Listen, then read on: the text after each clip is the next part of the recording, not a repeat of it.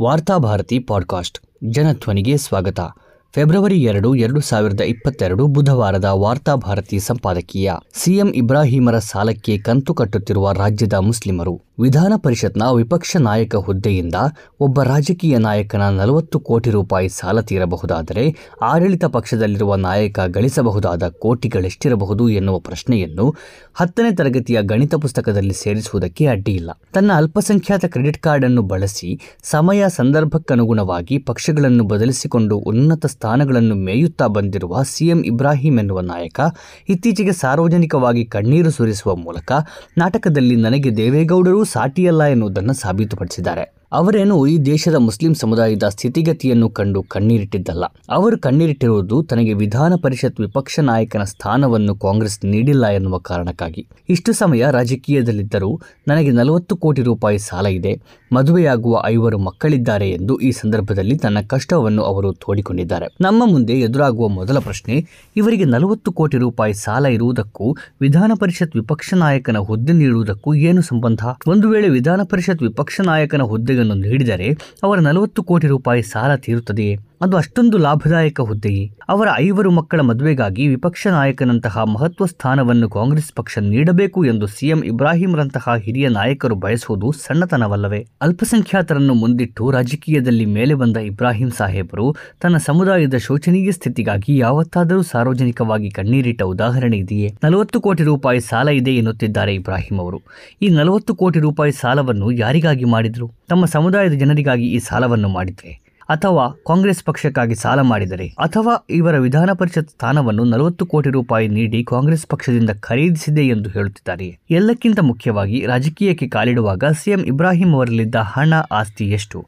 ಮತ್ತು ಇದೀಗ ರಾಜಕೀಯದ ಮುಸ್ಸಂಜೆಯಲ್ಲಿರುವಾಗ ಅವರು ಹೊಂದಿರುವ ಆಸ್ತಿ ಹಣವೆಷ್ಟು ಎನ್ನುವ ಲೆಕ್ಕವನ್ನು ರಾಜ್ಯಕ್ಕೆ ಬಿಡಿ. ಕನಿಷ್ಠ ಅವರನ್ನು ನಂಬಿದ್ದ ಈ ರಾಜ್ಯದ ಮುಸ್ಲಿಂ ಸಮುದಾಯಕ್ಕಾದರೂ ನೀಡಬಲ್ಲರೆ. ಹಾಗೆ ನೀಡಿದರೆ ಅವರ ಕಣ್ಣೀರನ್ನು ನಾವು ನಂಬಬಹುದಾಗಿತ್ತು. ಸಿಎಂ ಇಬ್ರಾಹಿಂ ಸೇರಿದಂತೆ ಹಲವು ಅಲ್ಪಸಂಖ್ಯಾತ ನಾಯಕರು ಅತ್ಯುನ್ನತ ಸ್ಥಾನವನ್ನು ಏರಿ ಅಧಿಕಾರ ಅನುಭವಿಸಿದ್ದಾರೆ. ಇವರೆಲ್ಲ ಕನಿಷ್ಠ ತನ್ನ ಸಮುದಾಯದ ದೀನಸ್ಥಿತಿಯನ್ನು ಕಂಡು ಅಲ್ಲಿ ಸುಧಾರಣೆಗಳಿಗೆ ಪ್ರಯತ್ನ ಮಾಡಿದ್ದರೆ ಈ ರಾಜ್ಯದ ಮುಸ್ಲಿಮರ ಸ್ಥಿತಿ ಇಂದು ಈ ಮಟ್ಟಕ್ಕೆ ತಲುಪುತ್ತಿರಲಿಲ್ಲ. ಮುಸ್ಲಿಮರನ್ನು ತಮ್ಮ ರಾಜಕೀಯಕ್ಕೆ ಬಳಸುವಲ್ಲಿ ಇವರು ಯಶಸ್ವಿಯಾದರೆ ಹೊರತು ತಮ್ಮನ್ನು ನಂಬಿದ ಜನರ ಬದುಕಿನಲ್ಲಿ ಬದಲಾವಣೆಗಳನ್ನು ತರಲು ಯಾವತ್ತೂ ಶ್ರಮಿಸಲೇ ಇಲ್ಲ. ಇಂದು ಅಧಿಕಾರ ತಪ್ಪಿದಾಕ್ಷಣ ಮುಸ್ಲಿಮರ ಹೆಸರು ಹೇಳಿ ಕಣ್ಣೀರು ಹಾಕುತ್ತಾರೆ. ಸಂದರ್ಭ ಬಂದರೆ ಬಿಜೆಪಿಯೊಂದಿಗೆ ಸೇರಿ ಬಾಬರಿ ಮಸೀದಿ ಧ್ವಂಸವನ್ನು ಸಮರ್ಥಿಸಿಕೊಳ್ಳುತ್ತಾರೆ. ತನ್ನ ಸಾಲ ತೀರಿಸುವುದಕ್ಕಾಗಿ ಬಿಜೆಪಿಯ ಬಾಗಿಲನ್ನು ಬಡಿಯುವ ಕೊನೆಯ ಹಂತಕ್ಕೆ ಬಂದು ನಿಂತಿದ್ದಾರೆ ಸಿಎಂ ಇಬ್ರಾಹಿಂ. ಇದೇ ಸಂದರ್ಭದಲ್ಲಿ ಕಾಂಗ್ರೆಸ್ ಪಕ್ಷ ಮುಸ್ಲಿಂ ಸಮುದಾಯಕ್ಕೆ ಬಗೆಯುತ್ತಿರುವ ಅನ್ಯಾಯಗಳನ್ನು ಯಾವ ರೀತಿಯಲ್ಲೂ ಸಮರ್ಥಿಸಲು ಸಾಧ್ಯವಿಲ್ಲ. ಮುಸ್ಲಿಂ ಸಮುದಾಯವನ್ನು ಧಾರ್ಮಿಕ ನೆಲೆಯಲ್ಲಿ ನೋಡದೆ ಶೋಷಿತ ಸಮುದಾಯವಾಗಿ ನೋಡುವುದನ್ನು ಕಾಂಗ್ರೆಸ್ ಮೊತ್ತ ಮೊದಲು ಕಲಿಯಬೇಕಾಗಿದೆ. ಸಾಚಾರ್ ಸಮಿತಿ ಮುಸ್ಲಿಮರನ್ನು ನವ ದಲಿತರು ಎಂದು ಕರೆದಿದೆ. ಶಿಕ್ಷಣ, ರಾಜಕೀಯ, ಆರ್ಥಿಕ ಕ್ಷೇತ್ರಗಳಲ್ಲಿ ಮುಸ್ಲಿಮರು ಇನ್ನಷ್ಟು ಕೆಳಗೆ ತಳ್ಳಲ್ಪಡುತ್ತಿದ್ದಾರೆ. ಈ ಶೋಷಿತ ಸಮುದಾಯ ಅಭಿವೃದ್ಧಿಯಾಗದೆ ಭಾರತ ಪೂರ್ಣ ಪ್ರಮಾಣದಲ್ಲಿ ಅಭಿವೃದ್ಧಿಯ ಕಡೆಗೆ ಸಾಗುವುದಕ್ಕೆ ಸಾಧ್ಯವಿಲ್ಲ. ಮುಸ್ಲಿಮರ ತುಷ್ಟೀಕರಣ ಎನ್ನುವ ಆರ್ಎಸ್ಎಸ್ನ ಸುಳ್ಳನ್ನು ಸಾಚಾರ್ ಸಮಿತಿಯ ವರದಿ ಬಹಿರಂಗಪಡಿಸಿದ ಬಳಿಕವೂ ಕಾಂಗ್ರೆಸ್ ಪಕ್ಷ ಮುಸ್ಲಿಂ ಸಮುದಾಯದ ಕುರಿತಂತೆ ಕೀಳರಿಮೆಯಿಂದ ನರಳುತ್ತಿದೆ.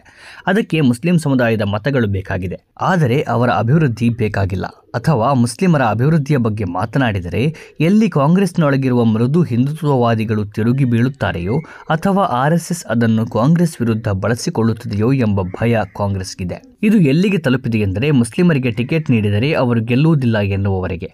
ಆದರೆ ವಿಪರ್ಯಾಸವೆಂದರೆ ಇಂದು ಕಾಂಗ್ರೆಸ್ ಪಕ್ಷದಲ್ಲಿ ಯಾವ ಜಾತಿ, ಧರ್ಮದ ಜನರು ನಿಂತರೂ ಗೆಲ್ಲುವ ಸ್ಥಿತಿಯಲ್ಲಿಲ್ಲ. ಆದರೆ ಕಾಂಗ್ರೆಸ್ ಪ್ರಕಾರ ಚುನಾವಣೆಯಲ್ಲಿ ಮುಸ್ಲಿಮರಷ್ಟೇ ಸೋಲುವ ಅಭ್ಯರ್ಥಿಗಳು. ಸರಿ, ಇಂತಹ ಸಂದರ್ಭದಲ್ಲಿ ಶೋಷಿತ ದಮನಿತ ಸಮುದಾಯಕ್ಕೆ ಅವಕಾಶ ನೀಡುವುದಕ್ಕಾಗಿಯೇ ವಿಧಾನ ಪರಿಷತ್ ರಾಜ್ಯಸಭೆಗಳಿವೆ. ವಿಧಾನಸಭೆಯಲ್ಲಿ ಗೆಲ್ಲದೇ ಇದ್ದರೆ ಏನಾಯಿತು?